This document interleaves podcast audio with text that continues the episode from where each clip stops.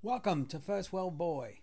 People like us who don't have time to burn and are willing to protect our business with our own money, choosing to follow our new vision, building partnerships, knowing our business cycles, and acting out our motivation. We continue using an intentional strategy to protect the personal process of growing a business of impact. First World Boy, putting publishing first.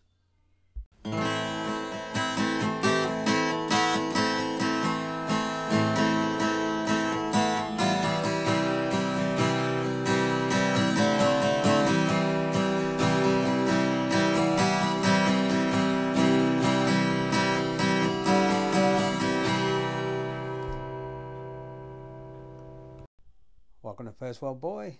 Another day in lockdown, using the house to suit six people.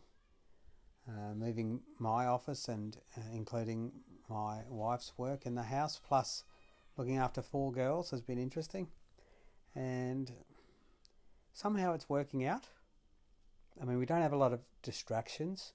Um, we've been blessed with the dance teacher who does afternoon classes. Uh, she's caring for her family at home and she's decided to do classes all day.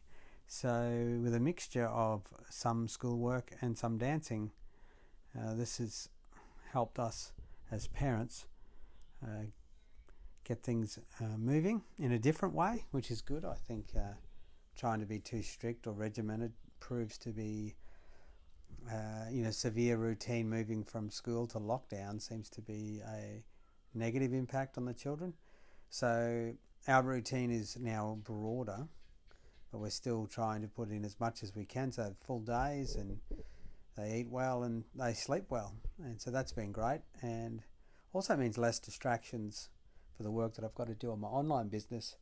And one of the things I really need to work on now is my it would be classed in sales as a dream 100. I like to call it my hot 100, especially when I'm uh, looking at the service I can do for the business of music, uh, supporting businesses with publishing, which in turn uh, improves attention and allows us to build traffic and audiences. So, my Hot 100 needs to be done, and it's one of those jobs that requires cleaning out my social media and only being exposed to the people I can serve or I would want to work with.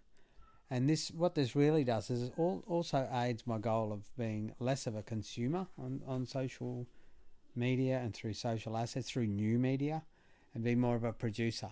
And so today I stuck between two jobs to do, and I chose to work towards the hot 100 you know so and i know i'm sort of i'm sort of thinking slowly about this but the reality is uh, for me i had to sit there with facebook and remove about 400 people and be strategic now and say okay everyone i follow um, has to either someone people i can serve or they can serve my business. And i want to give you a really quick sort of uh, look at how because okay if I'm I'm small in the game a couple of years I don't have the resources to learn all the tricks and the behaviors of how social assets are consumed and their value they have for my business. So if I just consume them, they're a liability. If I produce on them, they become an asset. And if you get really good at it, those assets also pay you. And that's the goal you should have when in reality to get in front of millions of people would cost you millions of dollars if you did it yourself. But if you create a Hot 100 list and follow them, you can pick up on the lessons they learn. They're pouring millions uh, of dollars and thousands of hours into turning their new media into social assets. So the goal that I'm working on now is to face my new media, so my email, Facebook and Instagram my YouTube, my podcasting, and my blogs, and they can be on Instagram as well, uh, toward the hottest 100 people I'd either want to work with, either serve, collaborate, and in turn, this uh, inc- improves my production value It improves uh, my ability to turn my new media that I'm being exposed to every day anyway into an asset that I can use. And also, I can tell my message. And if I can refine that and learn a lot of the you know, the, a lot of the different and the new ways of acquiring attention, then it's going to be more of a productive uh, process, less of an addictive process. Uh, it also means that any time that I have that I can invest in my new media, especially now that it's free, I'm not sure how long that's going to last. I mean, uh, an example is Facebook now. It doesn't matter what you get followed, you still have to pay for your own people to see your message unless you build groups. So use the networking ability of Facebook. So YouTube, putting attention there, and podcast because they can go on forever. People find you. Uh, that story in the beginning, right to the story when you're winning, uh, is there for people to uh, learn from, listen to, be inspired by, laugh at, entertained by, and that's really the position I'm at now. And I basically discovered that um, there's there are sort of ways that have been tested to uh, use my new media to turn it into an asset, and and and it's not just about the people I serve; it's also about the peers.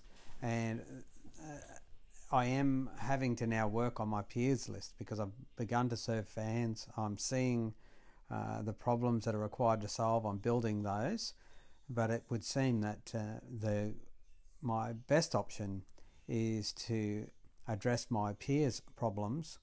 And an example would be, all right, so I've done my product. I'm, I'm solving a problem.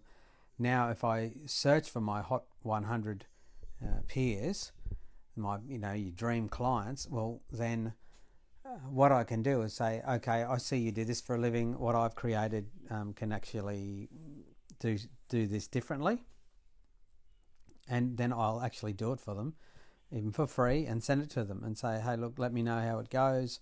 Uh, and and you're asking why to do things for free, and and I know you'll hear me. You can't, you don't do things for free. And this is how you don't do things for free. If I was to do something for a fan, then and add value to their journey, well, then they give me their email, and that email is worth at least a dollar. So it's never for free, and I build a relationship with that email. Now, the second thing, uh, if I'm working with peers and I and I uh, ch- make a difference in their journey by using uh, my products and services that I've created to solve a common problem, uh, or a shared problem. I don't think nowadays a lot of things are, are that common, but definitely a shared um, problem. Excuse me, I'll just grab a drink. What happens in the end if they're my peers? Well, they have they will have an audience, and if I serve them uh, to a standard uh, that matches their audience, because remember, a lot of people protect their audiences because that's their community, their tribe. So, if I can serve my peers uh, to a standard that's suitable, well, then they in return uh, will introduce me to their audience. And now I get access to an audience that would have cost me hundreds of thousands of dollars just to get noticed. And if I can develop uh, my Hot 100 and continue to serve my fans' problem, I put the two together and it enables me to uh, get exposure, something that is something I c- could not afford usually in business. So that's some, something where I'm at, It's something I'm, I'm I've discovered, and it's something uh, that seems to be the missing link in a lot of the businesses I've had when when it comes from you build it to a successful point, serving people, your fans, but really to go to that next level to scale is how do you access those top 100 sort of dream clients, and I've done it to a small level because I can see that you know networks, even networks are a different form, but they're not uh, as perfected, I suppose, or as refined as peer networks, but you still gain greater exposure and um, uh, greater revenue opportunities. So really, the peer peer one because it's more refined means that I will have to uh, build tighter relationships um, and more focused partnerships that are interdependent in a good way and it'll mean that uh, if I keep my standards up and I do the work, well then the peer, the exposure to the peers there, the um, mentoring opportunities, and also uh, exposure to audience. So I get exposure to more fans who are also um, used to getting service to that standard that the peer uh, offers. And if I match that or improve that, well, then I get invited to help other people. And even, uh, you know, 1% to 10% of a large audience is quite valuable. I could never in a million years use old media or afford that to get that exposure, but also um, it will complement how I change my new media behavior as a producer, not a consumer, to then um, allow me to basically leverage the exposure. So I've got attention, they find me, they come to my new media, my new media has been done properly. I speak in a way they, they expect, I deliver a product to the level they expect, and they will, because they found me with people they know, like, and trust, now they'll look for proof in my journey and they'll see that they can know, like, and trust me sooner because I have new media and I've turned my new media into an asset. So I hope that I hope I've painted a picture there today. Really, it's working on my peers, my Hot 100, and continuing to finish some products for my people, my fans. Hope you're having a great day. Thanks for listening. I was just thinking through, and uh, at least you know what I'll be doing tonight. I'm First World Boy. Who's this? Rectangle. Circle. Thank you. Who's this? Triangle. Good girl, Dad. Thank you.